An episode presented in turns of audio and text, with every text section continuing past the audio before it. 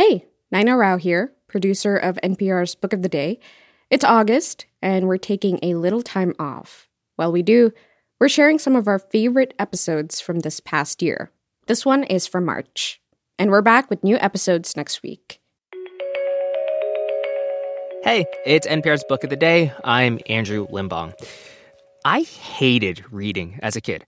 I thought it was stupid and boring, and why read when you could watch TV? You know, why waste time on the Phantom Toll Booth when it didn't have anything to do with Power Rangers? Today, we've got two kids' books that really hammer home the importance of kids reading and what it can do for them. In a bit, we'll hear from Adam Rubin, whose story collection about ice cream invites young readers to add a story of their own. But first, you've probably heard of the 1619 Project, the collection of essays and poetry and scholarship that has really reframed the centrality of the Black experience to America.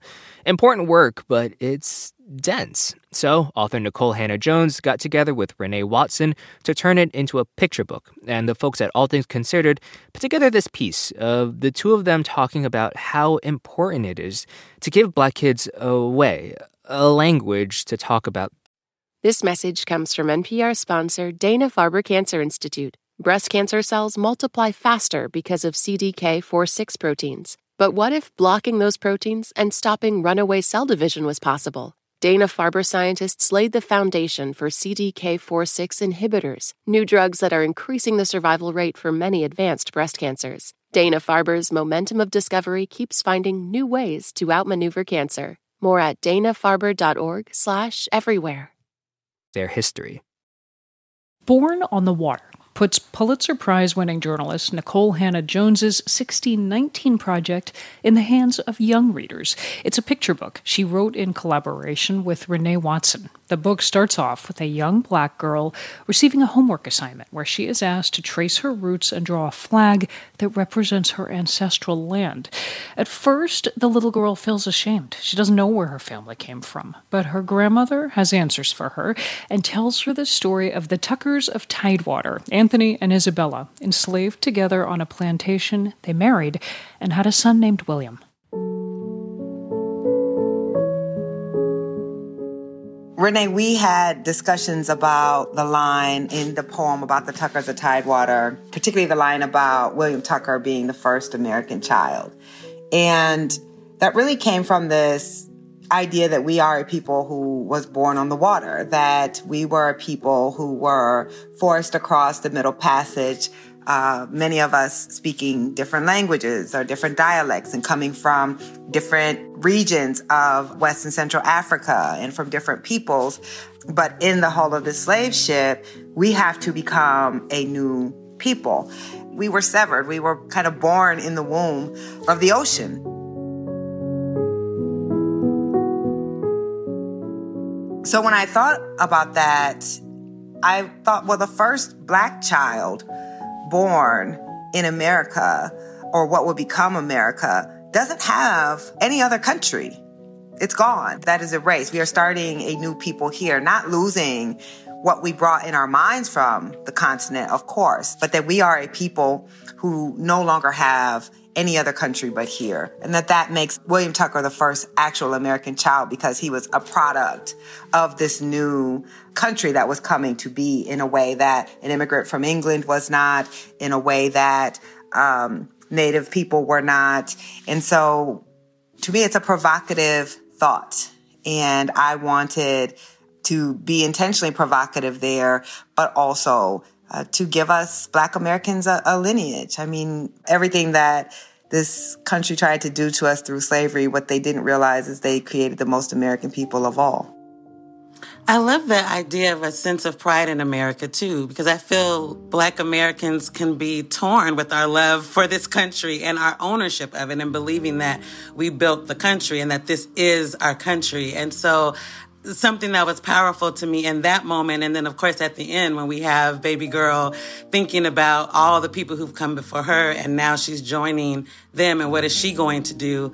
And seeing her draw the flag beaming with pride was just a powerful moment too, to say to young people, to young black Americans, you belong here.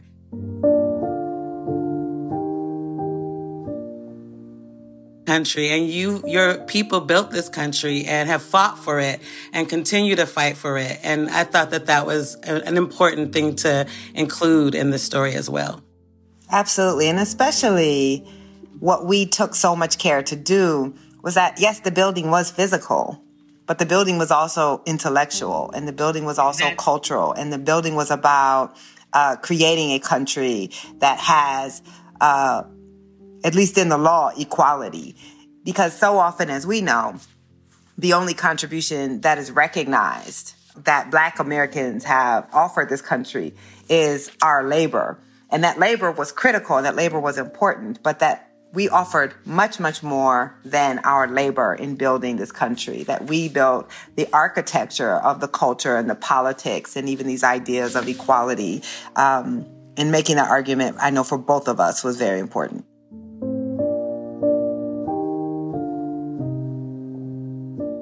I respect young people.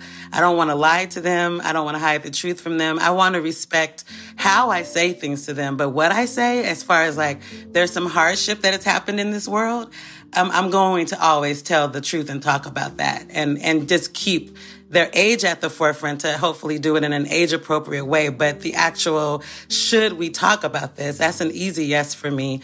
I needed to talk about it when I was a kid. And I, I know the young people in my life do too. One amazing thing about having a, a, young person living with me that I interact with um, every single day is understanding how early they are grappling with uh, the issues of race and injustice and hurt. Um, I don't remember teaching my child about slavery, but she knew about it before I ever introduced her to a text. I think sometimes we forget our children are getting a framework for the world, whether we are intentional about delivering it to them or not. And I believe that uh, we can either force them to unlearn a poor understanding of our history later, or we can give them the proper tools to learn and engage with it at an early age and engage with it in a proper way. When you are a child and you are trying to get answers to something and someone silences you or or you know that oh I'm not supposed to talk about this that teaches you something. And I, it teaches all children something. So it teaches a black child and makes you question well am I really experiencing what I'm experiencing? On the playground when that kid made fun of my skin or my hair texture. What was that? Why did that happen? But if we can't talk about race or racism, then that child is questioning their actual experience, their lived experience, right? What language will they have to talk about what happened? And likewise, um, non-black children are learning what not to talk about and what behavior is okay to do because it never gets checked and there's never a conversation about it. And so I, I just think it's important to name things and to actually teach young people, this is the world that you have inherited. What do you want this world to be? And how are we going to work towards that world? We're having these dishonest conversations where children are just unprepared for the reality because we are spending a lot of time on erasure. And these are great conversations to have with children as they're trying to form their concept of self and their concept of the world. But instead we just, we lie to our children so often and that leaves them ill prepared for the world. And I also think that it is talking about the painful things and the, the tragedy and also saying you also come from brilliance, the brilliance of black folks and the talent of black folks and how that contributed to change. Um, I think that that is an important conversation to have, especially to young people who might be feeling powerless and teaching them about young activists and artists is a way to help them see themselves as a part of the movement. Um, and that's something that I try to encourage teachers to do all the time. So no, I don't want you starting necessarily with slavery on the first day of school you know, I want you to start with the, the brilliance of black folks too. In the curriculum, there should be a balance of books that talk about us as regular folks living our everyday lives and also the history and the biographies. All of those stories are important. That was Renee Watson and Nikole Hannah-Jones. Their book is The 1619 Project Born on the Water. This message comes from NPR sponsor BetterHelp. When you keep your stress bottled up, it can eat away at you. Therapy is a safe space to get things off your chest and to figure out how to make them better. Try BetterHelp Online Therapy, designed to be convenient, flexible, and suited to your schedule. Get it off your chest with BetterHelp at betterhelp.com slash NPR today to get 10% off your first month.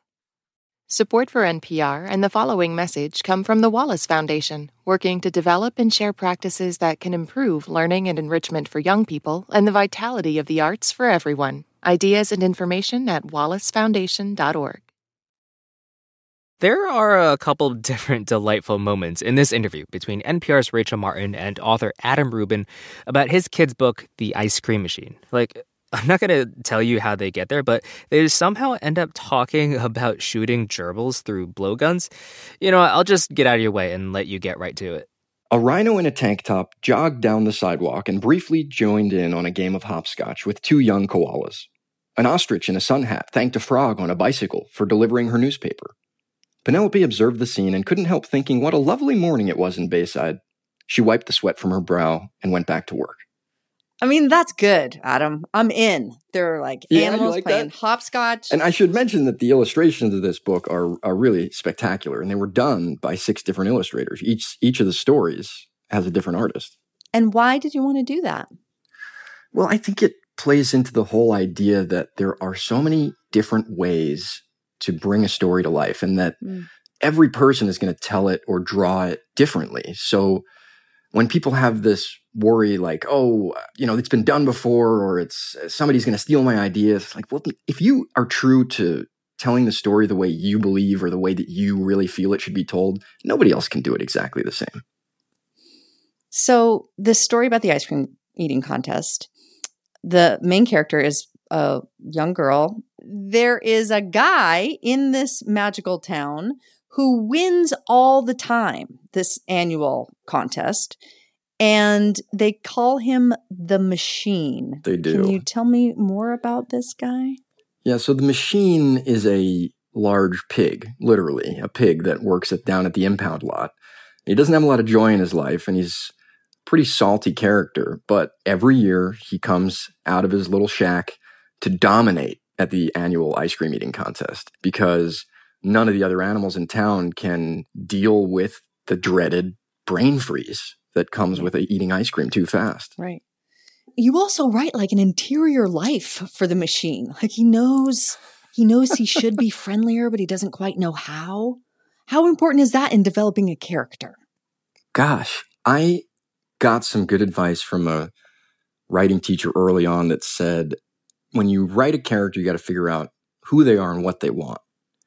Then, if you love that character, you will make it hard for them to get what they want. And that's what makes the story interesting. Mm. This pig, he does want to be a friendly kind of guy, but he's he's kind of nervous because deep down he's like this little nerdy dude that loves to watch the History Channel and talk about World War II and somewhere along the line he started making fun of people before they could make fun of him and and that's just become his de facto personality. And I think at some point it becomes real hard to change that without a big effort. Part of the concept of this book is to prove you can write a story about anything or the same thing in this case, just in different ways. So, Adam Rubin, are you willing to do a creative exercise with me? Totally putting you on Oh yeah. Rachel, let's do it. Let's get creative. it's morning. No no better time to be creative than the morning time. All right, let's give this a go. So, I'm going to give you a topic and you have to come up with three different opening lines, Oh, okay. Wow, okay. I'm glad I had some coffee. right? All right. Gerbil food. Gerbil food. Okay. Stan tucked his napkin into his collar and stroked his knife against his fork. I'm thinking in this story, he's about to eat gerbils and maybe doesn't know it. You got another one? Yeah, so now I'm thinking of a story maybe where like there's some lady, she loves her gerbil so much that she makes like little gourmet meals for it and stuff. So maybe it's like uh, Edna set the tiny table with tweezers, a glass of tiny Chianti, a tiny slice of bread, and a perfectly seared veal chop on a minuscule plate. I love that. Like, may, she might be lonely and her gerbil is like her confidant. That's what brings her joy. Yeah, that's Right. what brings her joy. Maybe. You got one more? Um, I I know I'm, this is a little twisted, but I can't help but think of like gerbils flying through the air, either through a catapult or like some sort, like maybe a blowgun or something. So Carl ducked into the bushes with the prey in sight. He loaded the gerbil into his blowgun and took aim. It was grim. Yeah, I still like it. we got a little dark, but this is what's fun is the same idea could be an infinite different stories. Yeah. Okay, so this is the thing. The back of this book, the book jacket, is an envelope. So explain what you want kids to do here. At the back of the book, there is an invitation, a very explicit invitation to say, hey, write your story and send it to me. And I put my address in the book. It's printed in there. And if you peek underneath the dust jacket of the book, you will find that it is printed. And if you fold it according to the instructions, you can create an envelope to put your story into. And it's already addressed to me. All you got to do is add a stamp. If I get enough good stories by the end of the school year, I'm hoping to include the best ones in the paperback edition of the ice cream machine. And it would be really cool because some of these fifth and sixth grade kids might become published authors. And I'm thinking like I could buy some big ice cream shaped trophy they could put in the trophy case of the school. And like maybe I'll fly out there and we'll have a little ice cream party. I don't know. I, it, it's hypothetical right now. I don't know what's going to happen, but I am so intrigued to see what comes out of the imagination of these kids. So awesome. The book is called The Ice Cream Machine by Adam Rubin. Six wildly different stories with the exact same name. Adam, what a pleasure to talk with you. Thank you so much. Always nice to see you, Rachel. Thank you. And that's it for this week on NPR's Book of the Day. Let us know what you think. You can write to us at bookoftheday at npr.org. I'm Andrew Limbong. The podcast is produced by Nina Rao and edited by Megan Sullivan with help from Mason Tran. Our founding editor is Petra Mayer. The show elements for this week were produced and edited by Reena Advani, Jeevika Verma, Megan Kane, Mansee Khurana, Samantha Balaban, Melissa Gray, Alejandra Marquez Janse, Gabe O'Connor, and Justine Kenin. Beth Donovan is our managing editor. Thanks for listening.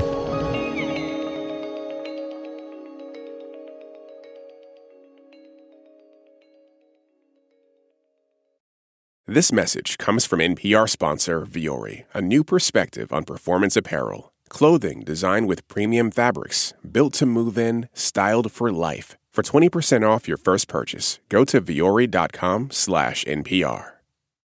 Support for NPR and the following message come from Rosetta Stone, the perfect app to achieve your language learning goals no matter how busy your schedule gets. It's designed to maximize study time with immersive 10 minute lessons and audio practice for your commute. Plus, tailor your learning plan for specific objectives like travel. Get Rosetta Stone's lifetime membership for 50% off and unlimited access to 25 language courses. Learn more at rosettastone.com/npr.